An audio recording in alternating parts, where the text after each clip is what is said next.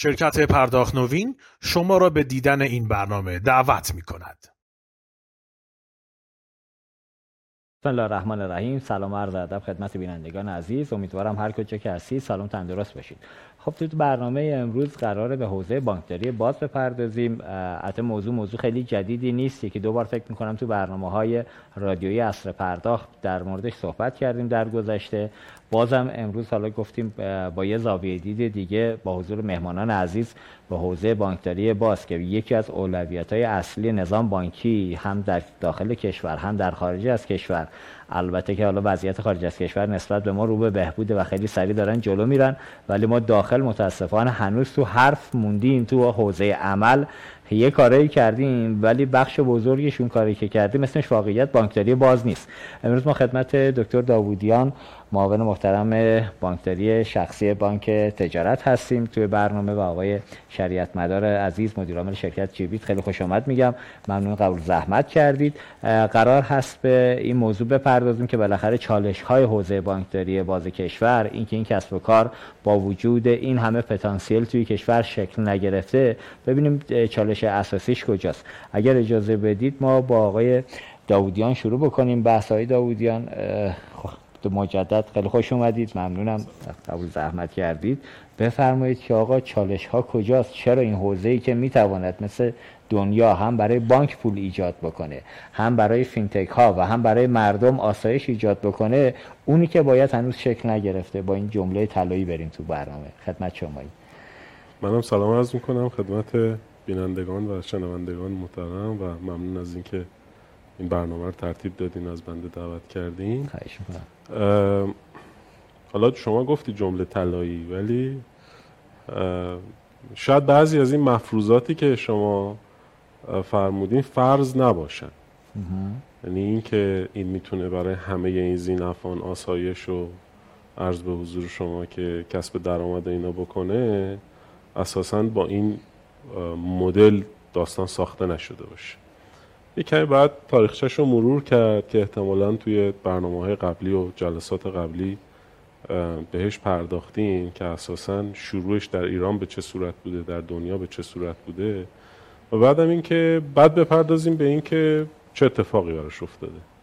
اگر که بخوام بزرگترین مشکل رو من از دید کسب و کاری چون من همیشه نگاهم به موضوعات این چنینی ایجاد روندهای جدید از جنس اینه که چقدر منطقه کسب و کار و مدل کسب و کار ازش حمایت می‌کنه.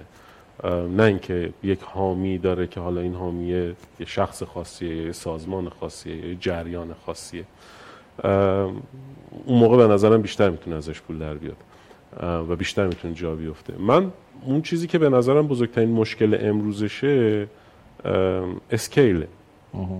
چون حجم نداره چون حجم نگرفته مشکل داره و شاید بشه به این پرداخت که چرا حجم نداره چرا مقیاس نداره آره، چرا در مقیاس نتونسته کاری بکنه و بعد می‌تونیم به این بپردازیم که خب اوکی این اگر مقیاس نگرفته چه شکلی می‌تونسته مقیاس بگیره؟ بعد میریم سراغ بقیه جنبه ها میگیم آیا این خودش درایوره یا عرض به حضور شما بازار جای دیگه ای ساخته میشه و این محرک رشد اون بازاره می‌تونه باشه یا خودش میاد بازارا رو ایجاد می‌کنه.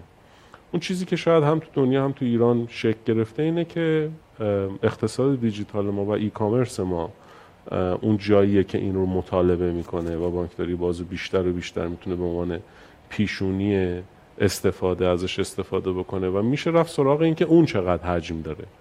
و اون حجم که اون داره چقدر حجم عملیات ساده خریدهای اینترنتیه؟ چقدر عملیات پیچیده تره کسب و کار بر بستر تجارت الکترونیک یا تجارت دیجیتاله.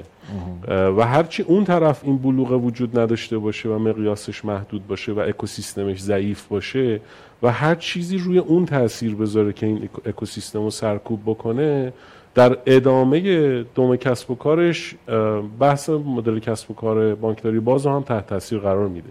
حداقل حجمش رو تحت تاثیر قرار میده. نوآوری رو توش تحت تاثیر قرار میده. بعد اون وقت یه فاکتورهای دیگه رو میشه بررسی کرد. مثلا اینکه فاکتور قیمت گذاری توش چقدر ممکنه که موثر باشه عرض به حضور شما. فاکتور قوانین و مقررات و تطبیق چقدر می‌تونه روش تاثیر گذار باشه. بازیگراش چقدر علاقمند هستن که اصلا توی این مدل جدید کار بکنن و این خدمات رو در اختیار دیگر دیگران رو امپاور بکنن برای اینکه کاری انجام بدن.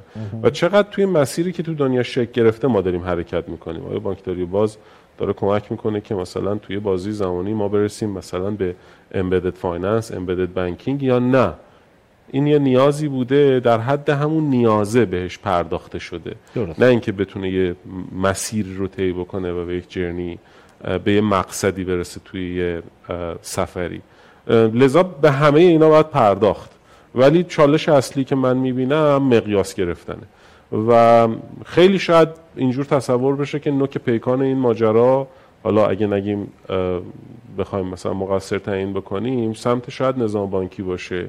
ولی به نظر من نظام بانکی همیشه به اون چیزی که توی بازار براش تقاضا وجود داشته به خاطر اینکه به شدت بازار رقابتیه سعی کرده پاسخ بده و پاسخ هم داده.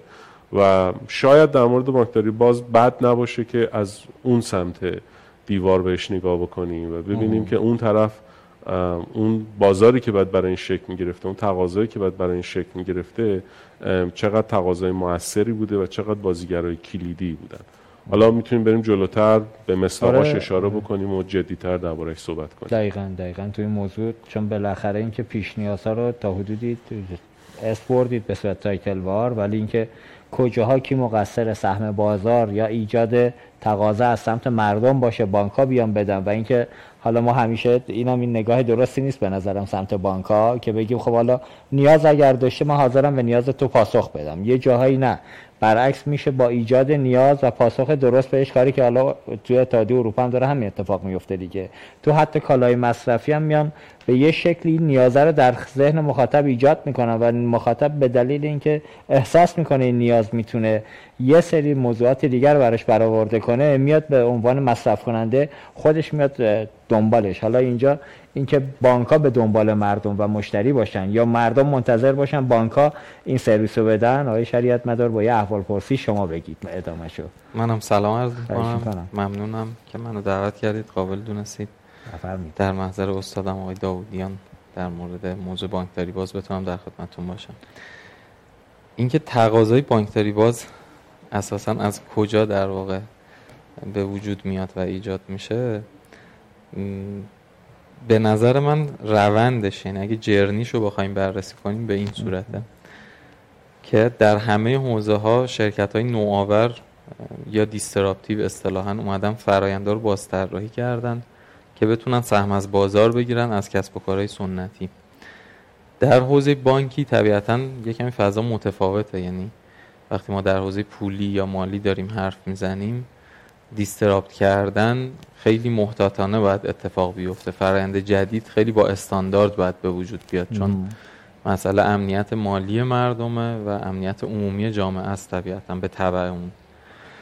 ولی باز به نظر من فرایند همین فراینده. یعنی یک کسب و کار نوآور میره در بازار یک نیاز خردتر رو که نیاز کلانی برای بانک نیست. من این حرف آقای دکتر رو قبول دارم. نیازی که کسب و کارها اصلا اقتصاد دیجیتال ما با اون سایزش می‌تونه سمت بانک ها که ساپلای هستن ایجاد بکنه برای تغییر در فرایندها نیاز پرقدرتی نیست. حتی به نظر من بانک ها توجه بیش از قدرت اون نیاز به این موضوع داشتن. یعنی بله. زودتر رفتن گفتن آقای پلتفرم مثلا فروش کالا آقای پلتفرم فروش خدمات تو چه نیازی داری من برطرف کنم؟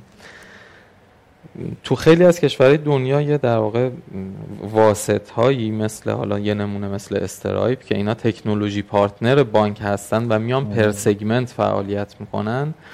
میرن نیازهای خردتر رو که لزوما مورد توجه بانک نیست در مرحله اول شناسایی می‌کنن تجمیع می‌کنن چند سگمنت از بازار رو به عنوان یه نیاز بزرگتر میرن پیش بانک و سعی می‌کنن که وارد طراحی اون فرایند بشن فرایند جدید بشن. اولا توی اتحادیه اروپا به نظر همین اتفاق افتاده. بعد قانون اوپن بانکینگ اون الزامات اوپن بانکینگ ایجاد شده که بانک ها رو الزام می‌کنه به دادن خدمات در واقع باز.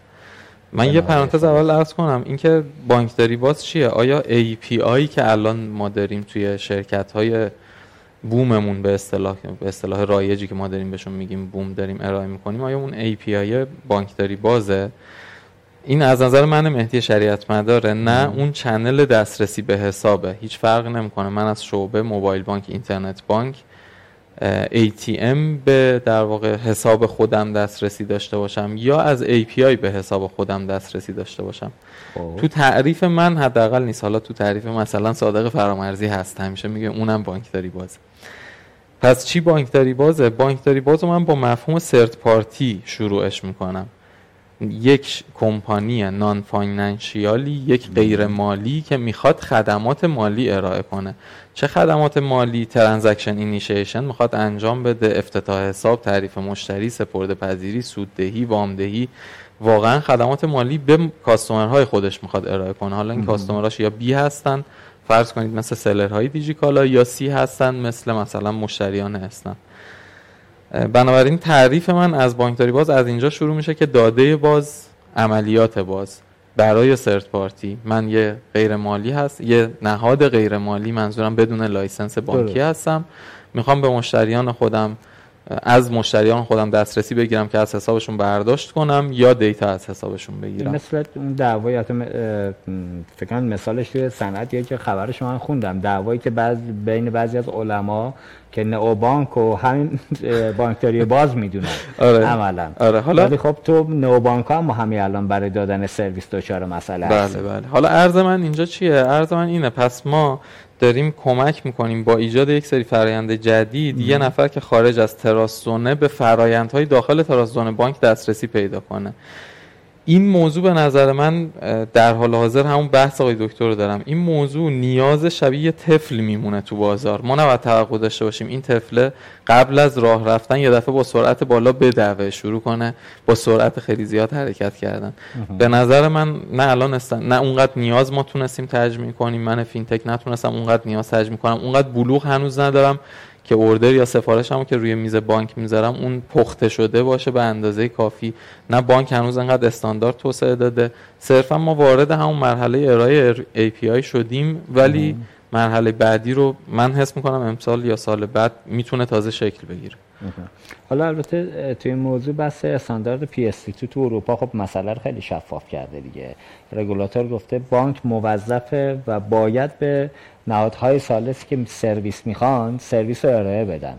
اینجا ما تو کشور هنوز به رسمیت هم نشناختیم نهادهای ثالث ها همین الان که از معضلاتی که فینتکا دارن اینه که رگولاتور اینا رو به رسمیت نشناخته و بانک در مواجهه با فینتک با توجه به قوانین سفت و سختی که تو حوزه داریم خودش یه ریسک بزرگی می‌بینه کار کردن با یه فینتک رو و جرئت نمی‌کنه وارد تعامل بشه. این چقدر مشکل کار آقای دکتر از دید شما ببینید ما باید بازیگرا رو اول بهشون نگاه کنیم. بازیگرا از اینجا شروع میشن که ما وقتی در مورد چون میگیم بانکداری باز دیگه بله. اولش بانکداری رو می‌ذاریم. اگه مثلا در مورد open data حرف بزنیم داستان فرق می‌کنه. بعد در مورد بانکداری باز حرف می‌زنیم یعنی اصالت بر چیه؟ بر بانکداری. یعنی اون کسی که چی رو داره؟ license رو داره. یعنی اون کسی که می‌تونه خلق پول بکنه. یعنی اون کسی که می‌تونه بازی یه عنصری در بازار مالی که به بخش پول تسلط داره داره کار می‌کنه توی بخش پول صاحب license بانک مرکزی بهش مجوز داده اون داره یه کارایی رو انجام میده. بعد یه سری بازیگر دیگری اومدن توی بازار. بازیگرها کی بودن؟ بازیگر جدید مثلا فرض بکنید که یه مقداری تقدم تأخرشون هم با هم دیگه فرق داره توی این مدل. بعد third party اومدن. گفتن ما روی یه business ی داریم کار می‌کنیم که این business business مالی نیست. بله. یعنی اساسا third party تو این مدلی که داریم میگیم اول با بانکداری باز این لزوما کار مالی نمی‌کنه. یعنی قرار نیست بیاد کار بانکداری بکنه قرار نیست لزوما کار مالی بکنه. ولی توی چرخه فعالیتش تراکنش های مالی داره. بالاخره هر خرید و فروشی یه تراکنش مالی داره. یه سری اطلاعاتی رو می‌خواد که اون اطلاعات در اختیار مثلا فرض بکنید بانک. اون اطلاعات می‌تونه هر جای دیگه ای هم باشه ها. درسته. مثلا فرض بکنید که شما یه نهادی هستی می‌خوای از پول خودت به مردم قرض بدی. از پول خودت می‌خوای قرض بدی. خب میری وصل میشی مثلا به سامانه اعتبار سنجی. اعتبار سنجی می‌کنی آدم رو. اونجا کسی متعرض شما نمیشه. اصلا می‌تونی بگی خود طرف بره تورسنجیشو بیاره نگاه بکنی مثلا بهش قرض بدی یا با هر مکانیزم دیگری. خب بودن این مانی شاپ ها در گذشته بودن نه اصلا مفهوم بانکداری بازی بوده نه هیچ چیز دیگه از این بله. جنس نبوده. اون بازیگرا برای اینکه هزینه های خودشونو بیارن پایین برای اینکه تجربه بهتری برای مشتری فراهم بکنن اومدن گفتن ما بیایم بریم با مکانیزم های مالی یک پارچه بشیم. بریم مثلا بتونیم تراکنش رو به صورت خودکار انجام بدیم. بریم بتونیم استعلام انجام بدیم. یه بخشیش برای راحتی مشتریه یه بخشیش برای کاهش هزینه های خودشونه یه بخشیش برای امنیت خودشونه. کاهش ریسک بله لایه سوم کی بوده؟ مشتری. گفتن آقا این داده مال مشتریه. مشتری اگه خواست این اجازه رو بده که دادش استفاده بکنه این داده رو کسی در اختیار خودش نگیره.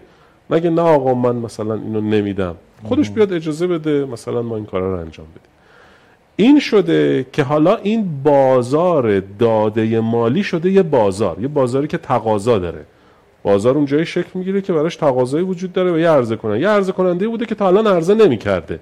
حالا با دو تا سناریو مواجهیم. یه سناریو اینه که اون عرض... اون صاحب داد مالک داده نه. اون کسی که داده پلوشه اون ترجمه کننده داده اون کسی که داده رو در اختیار داره خودش بیاد این عرضه بکنه. یا اینکه یه کسی بیاد به نمایندگی از اونا به دیگران عرضه بکنه که این مدل توزیع و تجمیعش مشخص میشه که مثلا یه بانک خودش انجام بده یا ما تجمیع کننده داشته باشیم. پس چرخه از چیز شروع میشه؟ از ثرد پارتی شروع میشه. اون ثرد پارتیه که این تقاضا رو اول از همه ایجاد می‌کنه اون رفتار رو پیش مشتری شکل میده و این منجر به این میشه که این بازاره بتونه حجم بگیره. اون چیزی که من به عنوان چالش می‌گفتم این بود که ثرد پارتی ها چقدر به این حجم دادن؟ چقدر به این برای این تقاضا ایجاد کردن؟ خب؟ و بعد این می‌تونست توی یه جرنی از مثلا فرض بکنید سمت محور داده بره به سمت محور عملیات بانکی. خب بانک ها کم مشکل ندارن. مثلا ما خیلی از بانک ها عملیات بانکداری خوردشون مقرون به صرفه نیست. می‌تونن برن این رو در قالب مثلا بعدا اسم گذاشتن روش بانک از سرویس مثلا بدن کس دیگه ای انجامش بده. خیلی از مشتری ها هستن که عملیات بانکداریشون تو لایه small business تو لایه mid-size corporate می‌تونه با سرویس های جدید بیاد ازش هزینهاش کاهش پیدا بکنه اتومات بشه بعدا as گذاشتن روش. بله. شد as platform. کسی دیگه بیاد یه سرویسی رو اضافه بکنه به این که اونا بتونن استفاده بکنن اصلا به بانک بفروشه این سرویس رو. این تولده این شکلی شکل نگرفت پیش ما. ما اینجوریه که میریم می‌بینیم مثلا یه قانونی هست می‌خوام بریم اون قانون رو پیاده بکنیم. بگیم اوکی مثلا تو غرب کاری کردن ما بیایم انجامش بدیم. چرا؟ چون ممکنه که یه پولی ازش در بیاریم و اون پوله کجا در بیاد؟ بانک عمدتا به این نگاه می‌کنه که یه بازار شکل گرفته بازار کسب و کار آنلاین کسب و کار دیجیتال. این اگر یه سری خدماتی رو داشته باشه منابعش میاد پهلو من. یعنی ما همچنان در نظام بانکی خیلی زیاد توی بانک های بزرگ درگیر عصر جذب منابعیم همچنان. و اصلا اقتصادمون درگیر این عصر همچنان ها. یعنی بانک ها بیشتر از این که برن به سمت اینکه مثلا نوآوری های disruptive داشته باشن عمده نوآوری هاشون در راستای اینه که جذب منابع رو بتونن بهتر و افیشنتتر و منظمتر و اینا انجام بدن و بتونن حالا درآمد بیشتری ازش داشته باشن. لذا من همچنان تاکیدم اینه که ما تمرکزمون برای اینکه بخوایم این جاده رو صاف بکنیم بعد به سمت ثرد پارتی ها و تقاضاهای اونا باشه. هر چقدر اون بیشتر پوست پیاز اونجا کنده بشه لایه لایه شناخته بشه من مقاومتی حقیقتش خیلی مقاومت شدیدی نمی‌بینم. یه چیزایی هستا مثلا این که بگیم افتتاح حساب آره بانک نسبت به افتتاح حساب حساسیت دارن. مثلا این که بخوان اینو خارج بکنن از خودشون یا مثلا به دسترسی های حساب. و دلیلش هم فقط این نیستش که نمی‌خوان این business رو بدن بیرون ها. آره یه دلیلش ممکنه این باشه. یه دلیل دیگهش اینه که این به نظر می‌رسه که کار عملیاتی اونا رو کم می‌کنه در حالی که کم نمی‌کنه. مشتری میگه این حساب پهلو تو بوده بستیش میره بانک شکایت می‌کنه. دقیقا. خب و حالا تو بیا برو مثلا تو لایه خورد برو دادگاه و فلان اینا که آقا من نبستم مثلا یکی دیگه بسته قانونیه. یعنی این مشکلاتی که ما داریم دربارش حرف می‌زنیم یه بخشیش مشکلات عملیاتیه. و ما وقتی میریم توی بانک یه کاری رو می‌خوایم انجام بدیم صد برابر انجام دادن اون کار توی مثلا یه fintech ی طول می‌کشه. دلیلش هم همین لایه لایه ملاحظات ریسک و تطبیق و حسابرسی و پاسخ دادن به نهادهای بیرونی و اتفاقا رعایت کردن حقوق مشتری است از این بابت اتفاقا به نظرم بانک دوست دارن اینو درایو بکنن. ولی اون طرف چقدر براش تقاضا هست؟ چقدر تقاضایی هستش که به عنوان کسب و کار جدید تعریف بشه ها؟ نه اینکه فقط بگی من می‌خوام کارم رو راحت تر آسون تر انجام بدم. دقیقا. و چقدر این مطالبه از سمت مشتری نهایی هست؟ الان ما مثلا سرویس چیزو دادیم دیگه. سرویس direct debit رو خیلی از بانک دادن. بله. چه حجمی از تراکنش های آنلاین ما direct debit ه اصلا پرداخت های مستمر ما چه حجمیش direct debit ه یه دونه direct debit رو بگیریم دیگه. آره. چه حجم؟ چقدر مردم حاضر شدن برن از direct debit استفاده؟ یعنی اون فرهنگ سمت اونا هم هستا و فرهنگ سمت اونا. من شخصا خیلی فرهنگ سازی اعتقادی ندارم. من به نظرم فرهنگ سازی عمدتا با سیستم اتفاق میفته یعنی شما اگه یک روالی داشته باشی که اون روال مصرف کننده رو توی یک مسیری بندازه که بهش اعتماد پیدا بکنه و براش ارزش داشته باشه انجامش میده. دقیقا. و مثلا فرض کنید اپراتورها اومدن روی این تلاش کردن یوتیلیتی ها یه مقدار اومدن تلاش کردن که اتفاقا کم و بیش بهشون اعتم... کم و بیش بهشون اعتماد هست در مورد قبوزی که صادر می‌کنن. ولی چند درصد تو همین جمع من که ندادم. شما دادی؟ من direct فقط اجازه دادی؟ پرداخت اقساط بانکی این کار اقساط. بانکی که از حسابت برمیداره اون direct نیستش. چرا و دیگه من به بانک مثلا- اجازه بدی نه. اون آره ولی بانک برمیداره به حال شما مثلا به همراه اول اجازه دادی قبض موبایل تو برداره نه شما به ایرانسل اجازه دادی شما به آب و برق و گاز اجازه دادی قبضشون از حسابت آب مستقیم و بردارن برق که نداره اینو سرویس رو نگرفته می‌تونه. بگیره. می‌تونه بگیره ولی نگرفته دیگه ولی آب و برق و گاز من خودم اگه بیاد نفر اول این کارو می‌کنه شما دادی این. ندادی شبکه نمایش خانگی البته خوب این تو این فضا کار کرد. بهترینشه دیگه. آره این ولی حجم نداره قبول حجم نداره آره ولی خب اونجا بحث فرهنگسازی یه مقدار آره. مسئله داره دیگه که بالاخره اون کسب و کاره خودش چقدر هزینه داد بابت اینکه این کار بکنه مثلا تو شبکه نمایش خانگی چون براشون جذاب بود و عدد و ترنوور مالی هم خوب بود براشون خودشون اومدن با دادن پکیج های تخفیفی و فرهنگسازی برای مشتری این اتفاق خیلی افتاد. داستان داره ها. من چون یه بار اینو قبل از اینکه اصلا این سرویس ها باشه ما اونو در قالب یه سرویس کارتی دادیم. آها. ببین اونجا انقدر margin بزرگه انقدر margin بزرگه و انقدر اکوسیستما مثلا فرض بکنید انقدر market market های انتشار سهم دارن از محتوا که اگر اون شرکت بتونه اونو دور بزنه انقدر margin بزرگی داره که هزار کار می‌تونه براش بکنه. دقیقا. می‌تونه مثلا offer بذاره می‌تونه مشتری رو تشویق بکنه و اینا. من میگم از این دست مدل ها چند تا شکل گرفته. همون دیگه خودش همون چالشیه که اگه اجازه بدید ما یه وله کوتاه ببینیم برمیگردیم موضوع مهمیه. بالاخره اینکه آیا مردم دارن کم کاری می‌کنن؟ کسب و کاره داره کم کاری می‌کنه؟ بانکه نمی‌خواد؟ اینا خودش سوالاتیه که حالا در ادامه برنامه بهش می‌پردازیم. ما یه وله کوتاه ببینیم و برمیگردیم. خدمت بینندگان عزیز هستیم.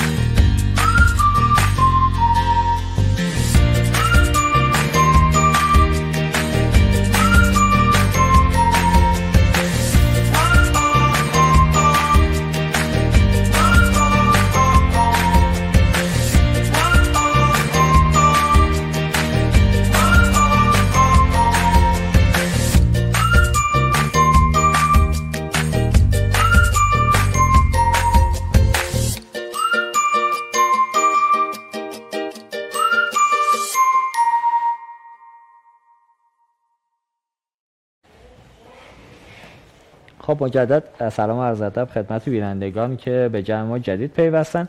بس داره به جای جذابش می‌رسه. ببینید حالا دکتر داودیان به نکات درستی اشاره کردن. اینکه بالاخره سهم کسب و کارها چقدر تو این توسعه بازار می‌تونسته مهم باشه قاعدتا بیشترین زحمت رو گردن کسب و کاره. ولی اینکه حالا میایم جلوتر رگولاتور چه فضایی رو ایجاد کرده؟ ببینید ما الان یه ماجرایی رو در کشور داریم. تو همه مباحث فقط رگولاتور بانکی هم نیست. من به عنوان کسب و کار می‌خوام بیام سرمایه وارد کنم توی موضوعی. بعد امنیت این سرمایه این تورمی که بهش می‌خوره هزینه ای که می‌خوام پرداخت بکنم تک تک اینا رو میام مرور می‌کنم. یکی از ایراداتی که حالا سرمایه خارجی هم متاسفانه وارد کشور اگر داره میشه به سختی که احتمالا فکر می‌کنم این روز اصلا ورود سرمایه خارجی نداریم. بیشتر خروج سرمایه داریم از کشور متاسفانه به دلیل شرایطی که داریم می‌بینیم. اینا اون چالش هاییه که من فکر می‌کنم scale نکردنش کسب و کار همچین رمقی نداره. شما وقتی که تو رگ حوزه رگولاتور بانکی یه سقف تراکنش 100 میلیون تومانی گذاشتیم. بیشتر از اونم مشتری نمی‌تونه عملا پول جابجا کنه. باید بره پاشه تو شعبه کارش انجام بده به صورت فیزیکی. حالا کسب کاری که می‌خواد بیاد با سرویس فناوری حوزه فناوری سرویس design کنه با این محدودیت چیکار باید بکنه؟ رسیدیم به ماجرای جذاب رگولاتور بانکی و نقشش تو این حوزه بانکداری باز. شما با این شروع کنیم تا باز برسیم به دیبا هم برسیم. به نظر من چهار نفر نقش ایفا می‌کنن توی شکلگیری این حوزه. کاستومر نهایی هیچ نقش ایفا نمی‌کنن چون اصلا تصوری از این سرویس نداره تا زمانی که ارائه بشه. ما می‌خوایم یک اختراع و یک خلق جدید رو بهش ارائه کنیم. بعد جوری ارائه کنیم که مشکلی ازش برطرف کنه بتونه اعتماد کنه. بله. و اینکه بتونه اعتماد کنه مسئله اون طراح سرویسه مسئله اون کاربر نهایی نیست. مثل عرض می‌کنم اگر ما دیسپیوت رو داشتیم روی دایرکت دیویت یعنی من می‌تونستم تراکنش برداشت تراکنشی که بدون اطلاع من داره برداشته میشه فقط صرفا یه ساین کردم ابتدا و دوره ای دارم این برداشت رو لمس می‌کنم. اگر من می‌تونستم دیسپیوتش کنم برم بگم آقا من ناراضی بودم و این می‌رفت تو فرند حل اختلاف یا برمیگشت مثل چیزی که تو اتحادیه اروپا داریم. قطعا بله. مشتری راحتتر اعتماد می‌کرد. می‌گفت آقا اگه من ناراضی باشم یه راهی هست که این تراکنش رو برگردونم. و مرچنته که باید دنبال من بدوه. من نیستم که باید دنبال مرچنت بدوم. می‌دونی موضوع وست نیست. موضوع برعکسه اون باید بیاد منو قانع کنه که چرا این تراکنش درست بود. حالا اینو به عنوان مثال عرض کردم. به نظر من چهار نفر نقش ایفا می‌کنن. تکنولوژی پارتنر اون کسی که کنار بانکه. چقدر میاد در واقع نقش اجیلیتی ایجاد کردن محصول جدید خلق کردن تولید استاندارد آرندی اینو چقدر میاد بازوی بانک میشه؟ چقدر بلوغ داره که اصلا بازوی بانک بشه؟ چند تا از اینا ما تو کشور داریم که بعد از اینکه این فرایند طی میشه بانک بگه آها این اون چیز استانداردی بود که من می‌خواستم و سکیورم کرده مشتریم هم شاکی نخواهد شد ریسک شهرتم ندارم تو این فرایند و من حاضرم با این کار کنم. خود بانک یکی از کسایی که نقش ایفا می‌کنه بازار یا تقاضا third party کسی که میاد از این دوتا می‌خواد سرویس بگیره یا مستقیم از بانک می‌خواد سرویس بگیره. بله. و رگولاتور. رگولاتور به نظر من نه تنها active تو این موضع عمل نکرده نمیگم باید می‌کرده میگم active عمل نکرده approach ش این نبوده. wait and see هم یه گزینه است خوبم هست اتفاقا من میپسندمش. ولی حس حامی بودن کسی تو بازار ازش نمی‌گیره. یعنی ریسک سرمایه گذاری بالاست. دقیقا. آره من نمی‌دونم که اگر تو این حوزه سرمایه گذاری کنم آرندی کنم استاندارد به وجود بیارم. ما تو ایران نه NCA داریم یعنی نه نهاد در واقع احراز صلاحیت داریم نه QTSP داریم که بیاد گواهی تطبیق با PSD2 بخواد صادر کنه. من برم اینا رو ایجاد کنم استاندارداشو درست کنم سال بعد کلش تجمیع میشه توی سویچ یا نه؟ من می‌تونم به فعالیتم ادامه بدم. یعنی یه رقیب انحصاری که من قدرت ندارم مثل اون کل بازار رو با یک قانون در واقع تجمیع بکنم تو یک نقطه. و اصلا بعد از حضور اون دیگه من نمی‌تونم یک سرویس دهنده یا فروشنده یا ریسلر باشم یا بازوی بانک باشم. آیا اون وارد بازار میشه یا من می‌تونم به فعالیت خودم ادامه بدم؟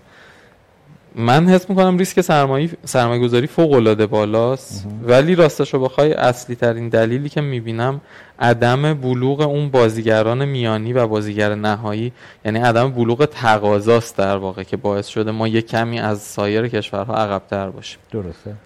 این عدم بلوغ تقاضا رو بالاخره گردن کیه؟ ببینید من به عنوان مصرف گردن fintech است. من میگم گردن منه. آفرین. گردن منه ما چهار تا بازیگر داریم. یکی مشتری یکی توسعه دهنده است یکی بانک یکی هم شرکای تجاری. بله دقیقا. که شما باید به عنوان fintech با شریک تجاری بری وارد تعامل بشی. نیازشو بسنجی. نیازشو بسنجی یه سرویس جدیدی. با بانک. اصلا با بانک joint ش کنیم. منم به عنوان مشتری نهایی بگم خب چقدر خوب.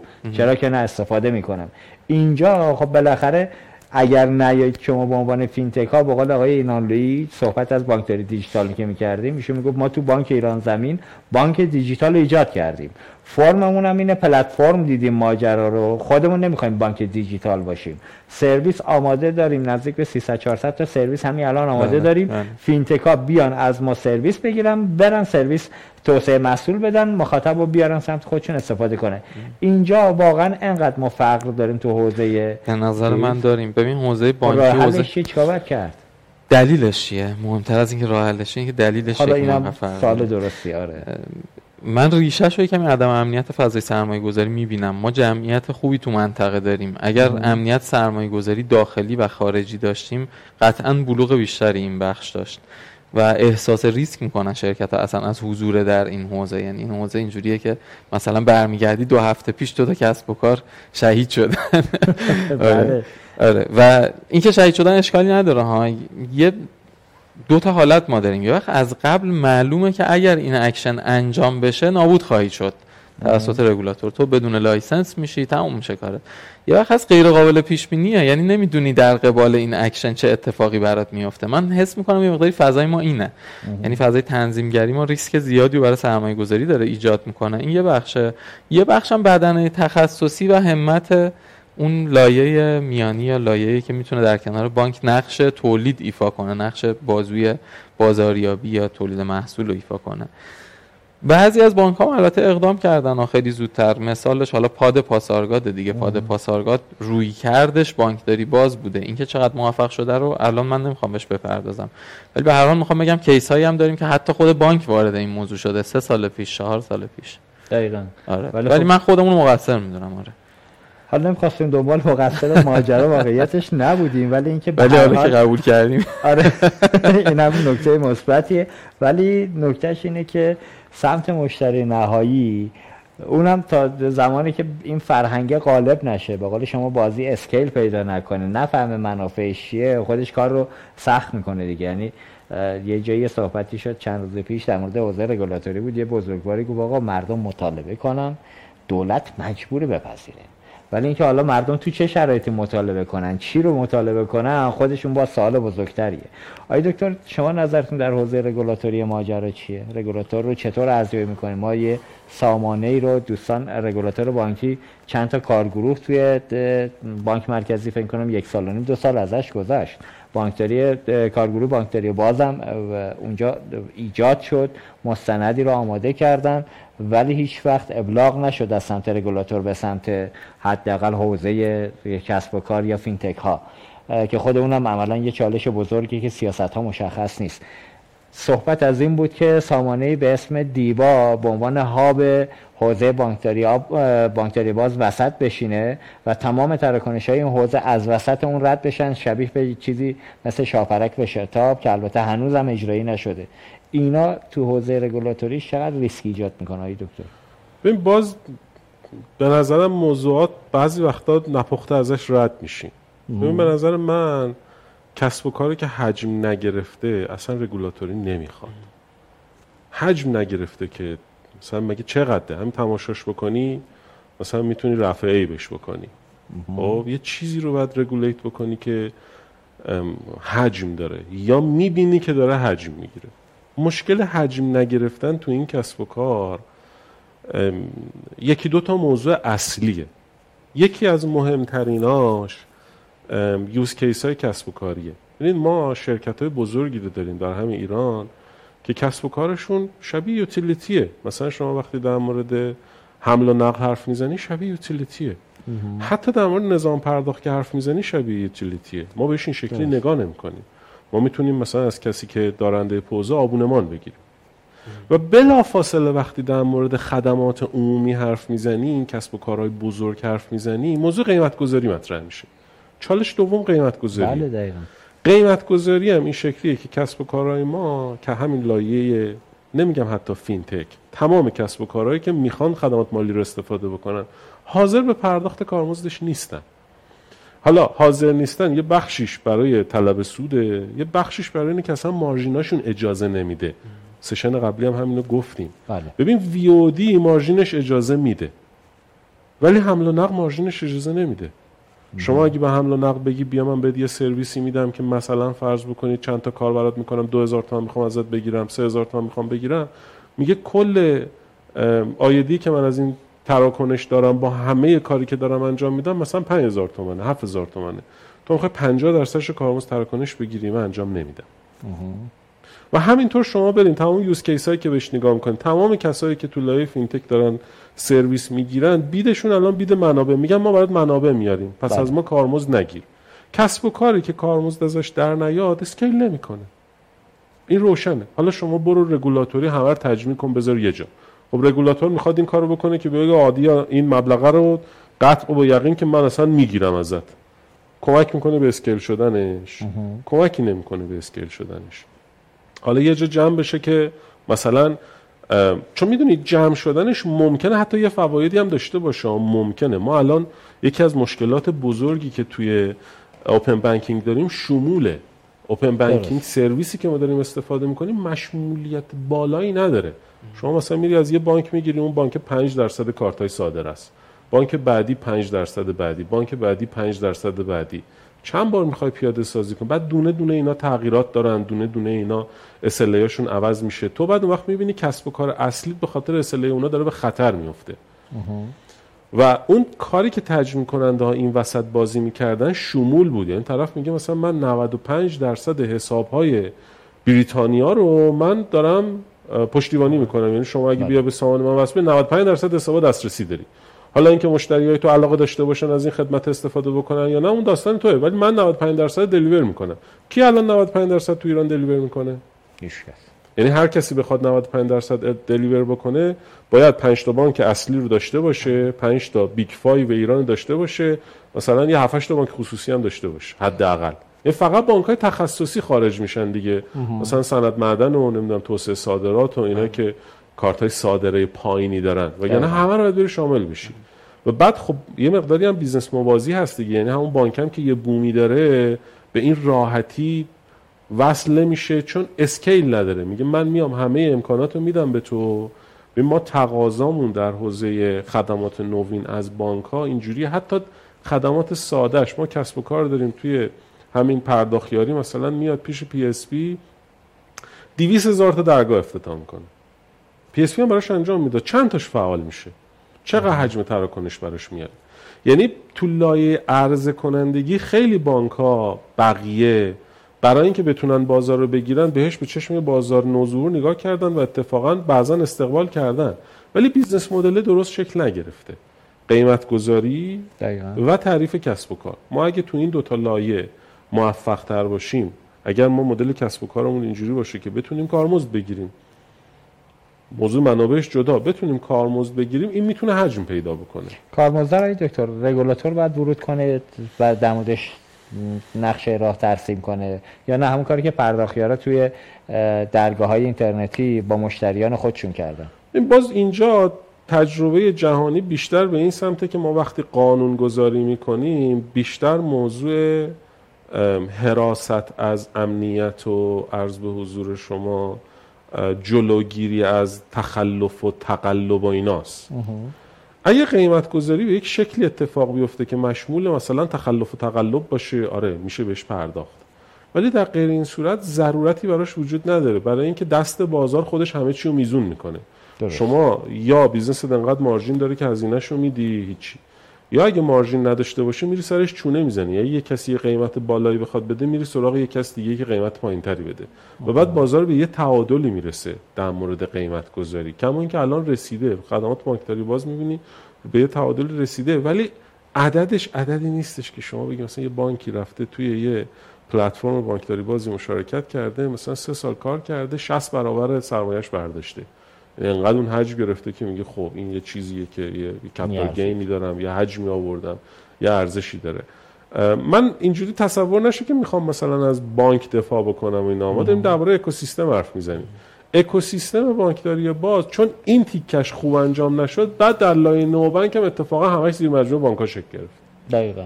یعنی اصلا ما به سمت بانک از سرویس نرفتیم. چون این لغمه اولیه رو اونقدر حجم بزرگی نداشتش که بخواد حالا خودش رو به یه شکل دیگه ای ظاهر بکنه. دقیقا. من نو بانک هم ماجرایی که وجود داره بالاخره تکلیف مشخص سمت رگولاتور که معلوم نیست که ما بالاخره مجوز می‌دهیم یا مجوز نمی‌دهیم. مجوز چی؟ این مجوز سپرده پذیری نه. مجوز سپرده پذیری نمیدیم. ولی آیا یک کسی می‌تونه بره در قالب سپرده پذیری یک بانک دیگه عملیات بانکی انجام بده؟ بله می‌تونه انجام بده. از لانگ است که با تطبیق یعنی رعایت بکنه الزاماتو و سرویس بگیره به نمایندگی انجام بده چرا نمی‌تونه؟ ولی همیشه 51 درصد پای بانک وسطه. نه یعنی اصلا موضوع حقوقی شرکت و ایناشو رها بکنیم و... اون بخشش هم مهمه دیگه. بالاخره شما الان فرض کنید مثلا میگم همراه اول. خب. می‌خواد در حوزه لنتک ورود کنه. خب. منابع خوبی هم داره. سیم کارت دائمی رو با عنوان تا زمانی که تو ترازنامه یا بانکی باشه چه مشکلی داره؟ نه دیگه اون میگه من 51 درصد بانک رو پذیرم به عنوان یه شرکتی که مشتری رو دارم کاستمر دستمه. شده؟ خود نه الان همراه اول می‌تونه بره با یه بانکی مشارکت می‌تواند بره ولی همراه اول میگه من نمیرم 51 درصد بدم به بانک. ماهیت حقوقی داشته باشه. اصلا لازم نیست. یه قرارداد میبنده میگه آقا من منابع تو رو می‌برم روی مشتری خودم خودم هم نکولیشو گارانتی می‌کنم. اون کاری که عملا احتمالا تو مسیر جدیدشون دنبال می‌کنه ولی اینکه به عنوان یه ماهیت یه پارتنری که خودش بیاد مستقل برای خودش کار بکنه. چیکار کنه؟ سپرده پذیری کنه؟ سپرده پذیری کنه و منابع خب خودش license بگیره. نه این مشخصه کسی می‌خواد سپرده پذیری بکنه بعد بره license بگیره. سپرده پذیری کار بانکداریه. چون می‌تونی خلق پول کنی. کسی سپرده می‌گیره می‌تونه خلق پول کنه. اونجا باید license بگیری. بقیه کاراش از اعتبار دادن از وام دادن توی ترازنامه بانک سرویس بگیرن انجام بده دقیقا. حالا اینم گفتم به عنوان یه تقلب که دوستان بدونن احتمالا خبرهایی در راه هست. احتمالا قریب به یقین تا سه چهار ماه آینده همراه اولم ورود می‌کنه تو حوزه لنتکی اتفاقاتی می‌خواد به رقم بزنه. حالا ما خبرش رو نمیگیم پیش پیش. خود مدیرانش دعوت می‌کنیم تو اون فضا صحبت کنه. اجازه بدید ما راند دوم برنامه یه بلوی کوتاه تنفس کوتاه داشته باشیم و برمیگردیم مجدد خدمت بینندگان عزیز هستیم. شرکت پرداخت نوین با بیش از 15 سال سابقه در صنعت پرداخت ارائه دهنده خدمات پرداخت. نظیر دستگاه های کارتخان، دستگاه های خودپرداز، درگاه پرداخت و سایر خدمات پرداخت الکترونیک. در حال حاضر با بیش از دویست کارمند ستادی، 35 نمایندگی و ده شعبه در سراسر کشور مشغول خدمات رسانی به پذیرندگان مختلف است. یکی از محصولات کاربردی پرداخت نوین اپلیکیشن سان است. این اپلیکیشن با قابلیت هایی چون کارت به کارت، خرید شارژ، خرید بسته های اینترنت، پرداخت قبوز به صورت تجمیعی ویژگی های منحصر به فردی را درون خود جای داده است. خب خیلی ممنون که همچنان ما رو دنبال می‌کنید خدا قوت به همه بینندگان و مهمانان در استودیو آقای شریعت من حالا بخش رگولاتوری رو یه مقدار با دیبا می‌خوام بیشتر بهش بپردازیم. خب یکی از دغدغه های نظام بانکی و بچههایی که تو حوزه بانکداری با صحبت می‌شد باشون همین ماجرای این که رگولاتور چرا میاد وسط همه چی می‌خواد بشینه. تاشم میگیم چرا می‌خواد بشینه؟ میگه نظارت. نظارتم یه گلایه بکنم چون تازه متوجه شدیم خودمونم. تش می‌بینی بر میگرده به کس... کاسبی. کاسبی کجاست؟ اونجا که ها به فناوران مالی تو شاپرک شکل می‌گیره که ما می‌خوایم کارت به کارت ها رو نظارت داشته باشیم که این عدد از کجا به کجا رفت تو حوزه پرداخت سازا. الان رگولاتور بانکی این گلایه رو من بکنم که ای کاش حداقل اگر کارمزدی رو دارید برای خودتون بابت هر تراکنش کارت به کارت 5 تومن برمی داشتید یه راه حلی هم پیدا می‌کردید که پرداخت سازی هم که البته همه باز معتقدن با دکتر داودیان هم قبل برنامه صحبت می‌کردیم که پرداخت سازم چیزی رو از دست نداده چون به واسطه کارت به کارت یه سرویس جوری جنس و انگار روی پلتفرمش آورد جاهای دیگه تو اپلیکیشن ها تونه سرویس های دیگه رو بفروشه. این هم حرف درستیه ولی خب به هر حال پرداخت ساز هم داره هزینه پرداخت می‌کنه. ای کاش پرداخت ساز هم کنار خودش رگولاتور می‌دید. حالا همون عدد 5 تومن هم به پرداخت ساز می‌داد. از عدد 700 تومن که دارن از مردم می‌گیرن دقیقا جایی هم هست که مدل کارمزدی خوب اعمال شده. تش می‌شد 10 تومن مجموعه پرداخت ساز و هاب فناوران. نه بانک دردش میومد نه کسی. اینم هم همون ماجرای کارمزدیه که در موردش صحبت باید بکنیم که بالاخره حوزه درآمدی وقتی شفاف نباشه رها باشه توی موضوعی اسکیل کردن و تقاضا ایجاد کردن. اینکه من بیام به عنوان یک کسب و کار توی این فضا تخصصی ورود کنم خودش میشه ماجرای اصلی. شما نظرتون چیه؟ در مورد کارمزد من دقیق ترین جمله که شنیدم جمله دکتر بود تا الان. رگولاتور تو کارمزد اون جایی باید ورود کنه که تخلفی ممکنه اتفاق بیفته. تنظیمگری باید انجام بده. و حداقل من خیلی دوست دارم این جمله رو. این بازار خودش نقش بله، خودش رو بله. می‌تونه در واقع ایفا کنه و قیمت گذاری اتفاق بیفته. ولی برگردیم به اون بحث دیبا یا هر جور سویچی که هر جور هابی که در اختیار نهاد تنظیمگره من اینو سه لایه می‌بینم. یک اینکه نهاد تنظیمگر آیا متصدی اجرای یک امری می‌خواد بشه یا نه؟ دو اینکه بعد از اینکه متصدی اجرای اون امر شد آیا درآمدی ازش کسب می‌کنه یا نه؟ سه بله. اینکه آیا انحصار در اون ایجاد می‌کنه یا نه؟ این سه تا لایه مختلف. به نظر من خود متصدی شدن فی نفسه خیلی کار مناسبی نیست. یعنی بهتر تمرکز نهاد تنظیمگر رو از بحث حمایت از توسعه و تنظیمگری بر میداره. چون میشه ذینفع بعد از این مدتی به که منشأ درآمدی های از خزانه و مالیات و اینها یا از صدور license و خدمات تخصصیش بخواد داشته باشه کم کم در واقع متمایل میشه به کسب درآمد از تراکنش یا عملیات در بازار. لذا خود این اتفاق رو اتفاق جالبی نمی‌بینم ورود به بازار رو. یعنی در خود ورود به بازار خود ایجاد انجام عملیات فی نفسه شاید اولش بگیم که نه اینجوری نیست و برای نظارت و اینا. منتها تو سالهای بعد به هر حال میگن آقا این سوشه هزینه داره و کم کم میره به این بله آره این رایجه دیگه. در همه موضوعات نه فقط در بانک مرکزی حال در همه موضوعات ما چندین سال درگیر این موضوع هستیم تو ایران. منتها اینجا رو من خیلی باش گیر جدی که بگم من مثلا باش میجنگم و من جلوش وای میستم و به عنوان یه player تو بازار به عنوان یه کسی که نقش ایفا می‌کنه.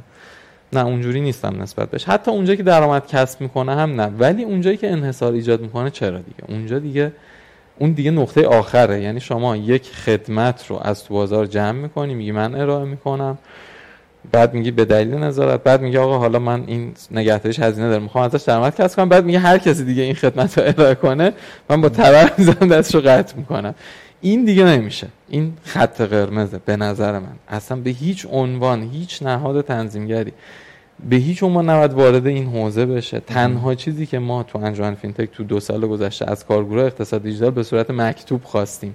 یک حال بحث این نماد بود که شفایی پیش رفت. دو تنها خواسته که بعد از چندین جلسه دیگه های باقری اصل و وزیر از ما خواستن که مکتوب کنیم مکتوب کردیم ورود نهاد تنظیمگر در بازار و ایجاد انحصار در خدمات بوده. که این به نظر من اتفاق نابود کننده برای بازار و برای نوآوری بخش خصوصی بانک تجاری تمام اینا از این موضوع ضربه می‌خورن. لذا من به هاب فناوران اشاره کنم. یک لایه اصلاحش اینه که آقا هاب فناوران وجود داره بیاید از اینجا به صورت یک پارچه خدمت بگیرید. اما می‌تونید برید از بانک هم مستقیم بگیرید. این بله. یک لایه اصلاحه. در مورد کارمزد نگاه من اینه که اگر کسی می‌خواد این کارمزد رو تا ابد مجانی بدون کارمزد یعنی در این سرویس رو مجانی تو بازار ارائه کنه اگه واقعا می‌تونه این کار بکنه اگه بلده یه راهی بلده که می‌تونه این کار بکنه. دستش هم درد نکنه مردم هم استفاده می‌کنن واقعا. و من دیبا رو واقعا عین ها به فناوران می‌بینم بلکه بدتر چون اون یه چیزی که وجود داره یعنی گذشته این یه چیزی که ما می‌خوایم به وجود بیاریم. در شرایطی که ما آگاه شدیم حداقل بخش خصوصی مطالبه کرده به صورت جدی مکتوب چند جانبه در مورد آمیتیس در مورد دیبا خواسته که آقا همچین اتفاقی نیفته. یعنی شما نهاد یا خدمات انحصاری متمرکز شده در بازار ایجاد نکن. تمرکزگرایی رو هم اگر نیاز باشه یا aggregation رو هم اگر نیاز باشه و ولیوی داشته باشه یه سری player تو بازار انجام میشن. به وجود میان که اینا انجام میدن در نهایت. و اگر بحث نظارت نظارت واقعا تو دنیا استاندارد داره. من کشور همسایه‌مون رو مثال می‌زنم through یه شبکه که هم روش transaction processing انجام میشه هم در واقع روش داره لاگ ذخیره میشه. این کسی که پردازشش رو به تروین نمیده لاگش رو میده حداقل. بله. این یه روند دیگه. میشه یه چیزی شبیه این رو هم انتخاب کرد یا خود اینو انتخاب کرد. درست. حالا من یه مقدار اگه اجازه بدید دیوار شفافترش کنم. دو تا روایت در مورد دیوا داریم. یه روایت اینه که دیوا می‌خواد بشینه وسط فقط حکم یه سویچی که تراکنش ها از داخلش رد بشن و رگولاتور فقط نظارت کنه. بله. یه روایت هم اینه نخیر همه بانک ها موظفن. تمام API هایشون رو بدن به دیوا. هر کسب و کاری که سرویس لازم داره میره از دیبا سرویس می‌گیره. که اونجا هم دعوا این بود که یه زمانی که آقا شرکت خدمات که متولی دیبا هست خودش هم به عنوان یه بوم اگه اشتباه نکنم شاهین هم از اسمش. بله. بوم شاهین. خودش هم به عنوان یه رقیب داره تو بازار فعالیت می‌کنه بله. چون چند تا بانک هم دستشه. خب اینجوری باشه اون همون انحصاری که شما میگید. الان کدوم روایت درسته؟ اه، وقتی دیبا لانچ بشه کسی می‌تونه به بانک مستقیم مراجعه کنه بگه من از تو سرویس می‌خوام یا نه؟ الان دیبا قرار نقش هاب سرویس رو بگیره. یعنی بانک ها همه متصل بشن بعد از اون بیان. به نظر من اون چیزی که تو ذهن بزرگوارانه اینه که کسی نمی‌تونه به بانک مراجعه کنه. بگه من اینترنت بانکم و API همو می‌خوام. API این اینترنت بانکه برای رو حساب خودم یعنی این. دقیقا. آره قرار این کار رو انجام بده. این به نظر من یعنی ما همین شاهینی که داریم و انحصاریش کنیم. یا خدمات یه سرویسی میده که انحصاریه. از این. بعد. هر کسی می‌خواد بخره باید اینجا بخره. یه توییتی من یه بار زده بودم که بازار میوه قرار تو ایران متمرکز بشه. نمی‌دونم اونو دیده بودی نه یا نه نه. نه. آره. خب. شوخی زده بودم که آقا قرار شهرداری مرکز میوه و تربار تو تهران افتتاح کنه. تمام میوه فروشی ها قراره بیان اون تو بفروشن خب. میوه هاشونو پوز پوز در واقع شهرداری تهرانه. کارمزد اینا رو هم بعدا بهشون میده. خب. این یعنی دیبا. یعنی دیبا یعنی این نابودی بازاره این به نظر من. آره این همون ایرادیه که همه به رگولاتور هم می‌گیرن دیگه که بالاخره های رگولاتور وقتی که وارد اجرا میشی نقش حاکمیتی هم از دست میدی. میدی بله. و از اون طرف هر وصله هم که بخوان کسب و کارا می‌زنن که هم از این که آقا وقتی میگیم صحبت کارمز اصلاح نظام کارمز که الان هم داره اتفاق میفته بالاخره رگولاتور سهم خودش هم نمی‌تونه چشم پوشی بکنه. اینکه حالا 12 درصد سهم گرفته شاپرک توی تراکنش های جدید و از اون طرف هم اه، 25 تومن شتاب شده فکر کنم 24 تومن یه یه درصد هم من دیدم حالا انشالله تو برنامه های بعدی اونو می‌بینن. یه یه درصدی هم گذاشته بودم برای شتاب. اونو دقیق نشدم واقعیتش. حالا موضوع برنامه امروزمون هم نیست.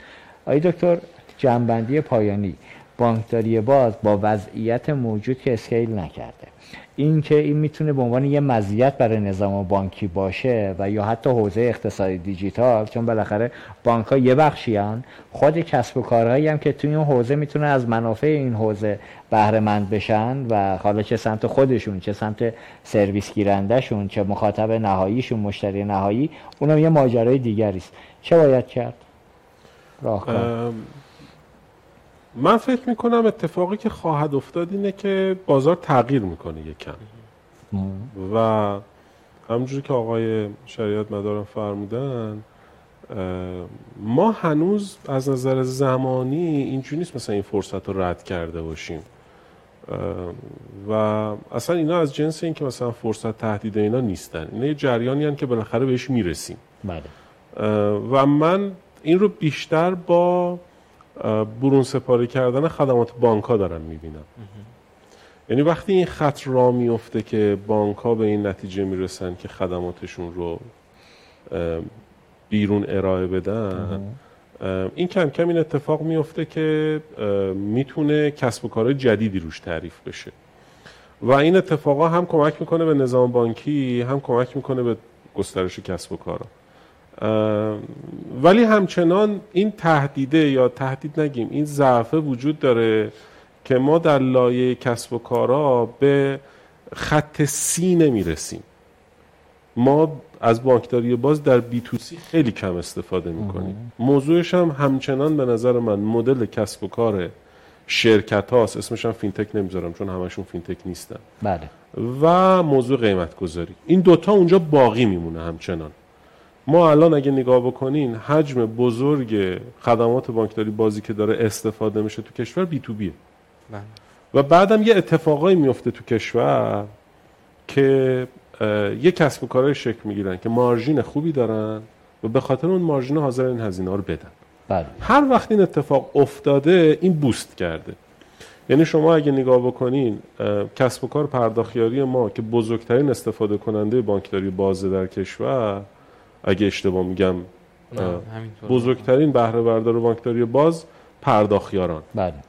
و کار چی می‌کنن انتقال وجه انجام. آنی می‌کنن دقیقاً. برای کی می‌کنن بزرگترین برای یه بازارشون. سگمنت خاص می‌کنن بله، بله. بزرگترین یعنی- بازارشونه. بزرگترین بازارشون هم هست. و این حجم استفاده اونجا شکل گرفت اون طرف چرا حاضر این هزینه رو بده؟ یا مارژین داره یا بدون تصفیانی نمی‌تونه هج کنه خودشو. بله. یعنی ابزاری برای هج کرد اگه ابزاری برای هج کردن ریسکاش بتونه پیدا بکنه تصفیانی رو استفاده نمی‌کنه پولش هم نمیده. بله. و اگه اون ابزار ارزون تر باشه درسته. اگه اون ابزار هم ارزون تر باشه یعنی هم ریسکش کمتر باشه هم ارزون تر باشه چون تصفیانی که تقریبا ریسکی نداره. دقیقاً. خب؟ و می‌بینی اون جاهایی که شک گرفته یا به خاطر مدل کسب و کار بوده یا به خاطر ریسک بوده یا به خاطر مارژین بوده. لذا ما تو بی تو سی همچنان مشکل خواهیم داشت. مشکلمون هم اینه که سالها خدماتمون رو به رایگان دادیم. بله. خب؟ و حالا مثلا پرداخت سازا رو شما مثال زدی. ببینیم ما در مورد business کارت به کارت داریم میگیم دیگه. کارت به کارت بله. business نیست. کارت به کارت خدمت بانکیه که ما به عنوان اپراتور بتونیم یه سهمی بگیریم. خیلی هم خوشحال میشیم. که برای پرداخت سازی سهمی بگیریم.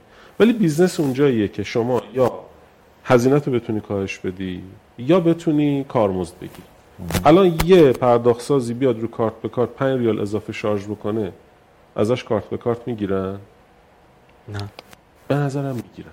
می‌گیرن؟ به نظرم می‌گیرن. شاید بگیرن. یه ذره کیفیتش بهتر باشه می‌گیرن. اصلا کیفیتش خوبه.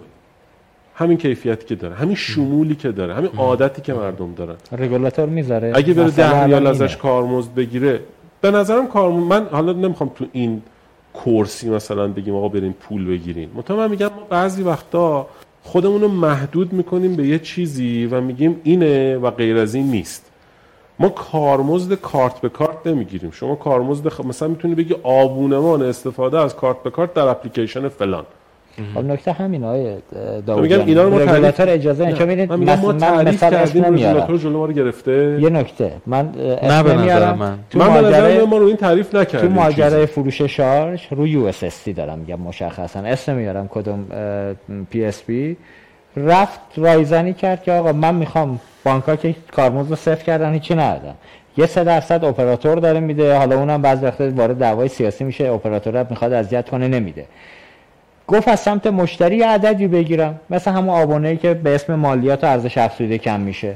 نه اپراتور گذاشت این اتفاق بیفته نه اینور رگولاتور بانک اجازه داد. در صورتی که این ماجرا همین که میگید. می‌تونست چون انحصاری که وجود نداشت من دارم به عنوان یه PSP می‌گیرم شما نمی‌خوای برو یه جای دیگه. برمیگردیم رو قیمت گذاری دیگه. ببین وقتی ما رو قیمت گذاری میگیم قیمتش اینه خب تعرفش اینه دیگه خیلی نمیشه بهش وارد شد.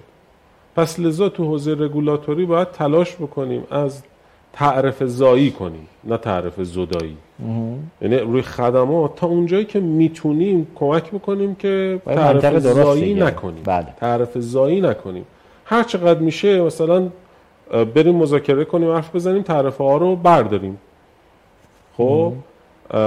و نکتهش هم اینجاست که از اون طرف رگولاتور هم حق داره میگه آقا من نمی‌تونم اینو باز بذارم هر کسی هر کاری دلش خواست بکنه. بله دقیقاً. دلیل هم داره ببین شما روی یه ترانزکشن میری یه هزینه ای برمیداری و بعد بار عملیاتی میاره برات. میرن میگه آقا چرا این پول رو از من گرفتین؟ مگه قانون این نیست؟ مگه تعرفه این نیست؟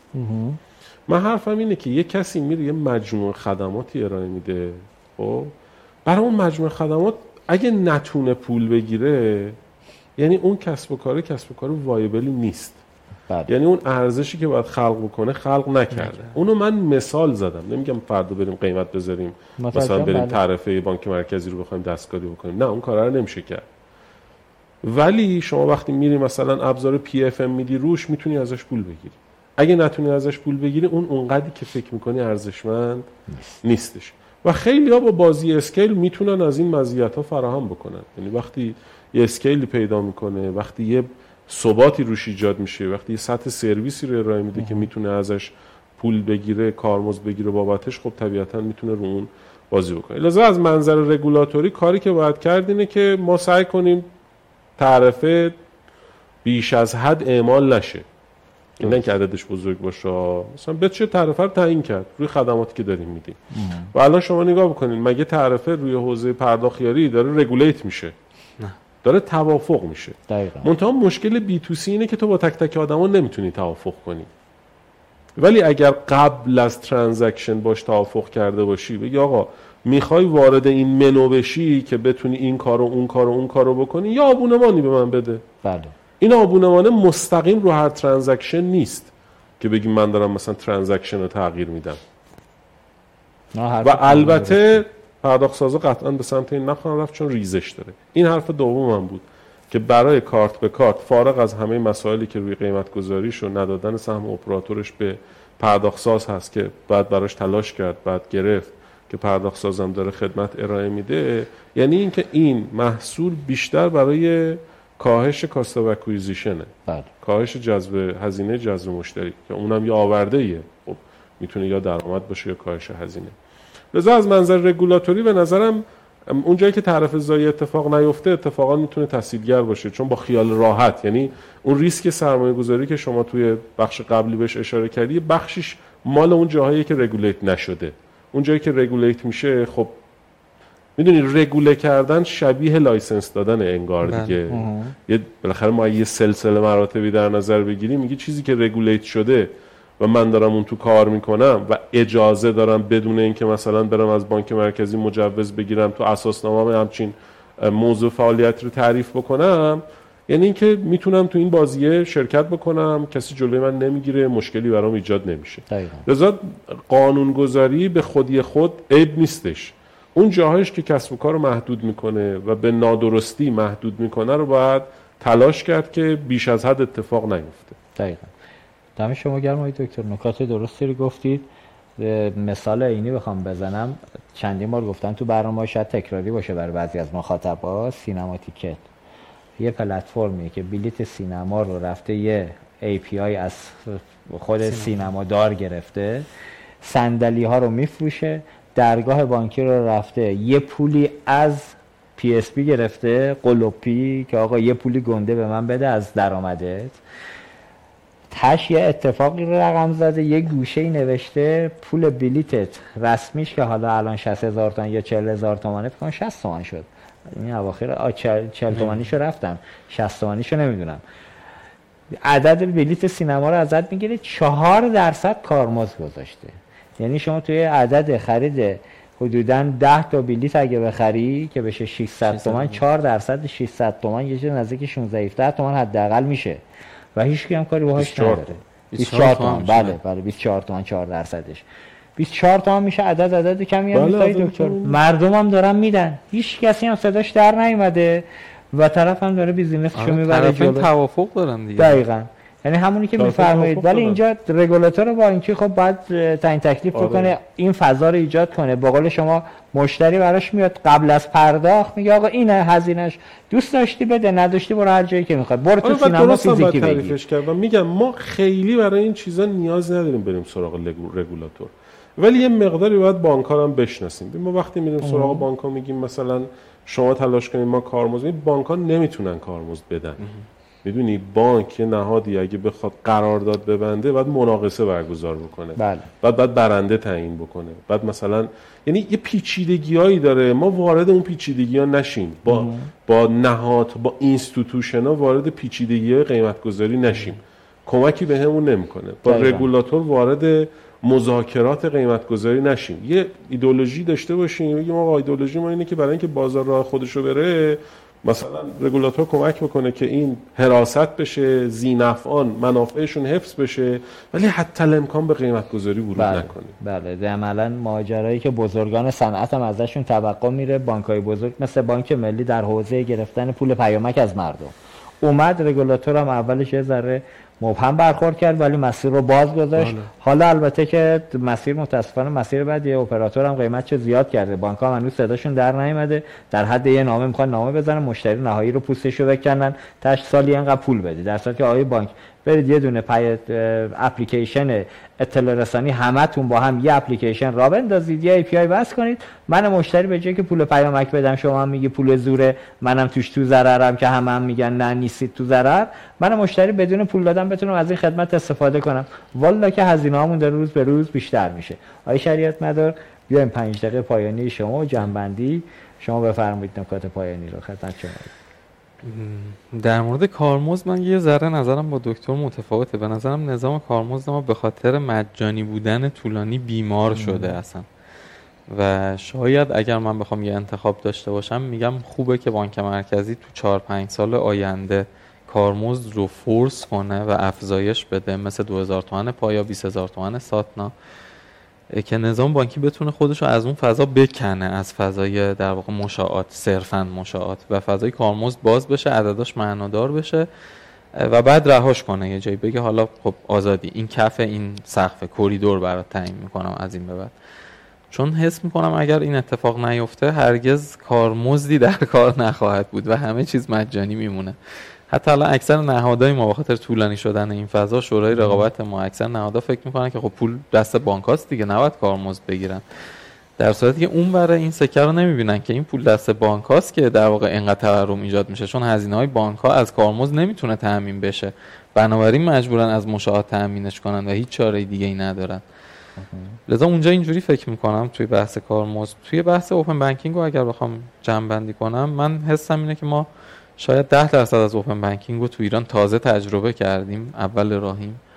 و فکر می‌کنم تو دو سال آینده نمیگم به بلوغ می‌رسه ولی بخش هایشو خواهیم دید. تازه چند تا در واقع گل برگش و یا چند برگش رو از این درخت اوپن بانکینگ شنیدم شما تو جیبیت دارید یه کارایی می‌کنید سعیمون خب. تلاشمون داریم می‌کنیم. یه چند تا گل برگ هم شما اضافه به عنوان خب. پارتنر بانک طبیعتا خواهیم کار خواهیم کرد دیگه بله. آره، امیدواریم بتونیم یه نقش ایفا کنیم تو توسعهش. خیلی عالی خیلی عالی.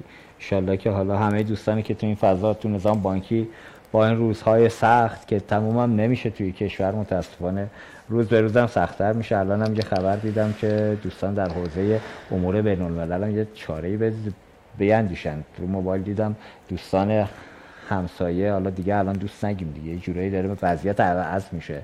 طالبان نماز شکر برگزار کردن که تو ایران اومدن جنگیدن تو خاک ایران. خود اینم یه مسئله یه موضوع برنامه ما نیست.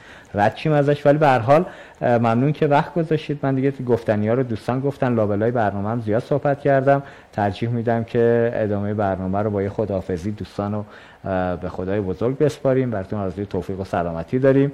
روزگار بر شما خوش. روزتون بخیر. خدا نگهدار.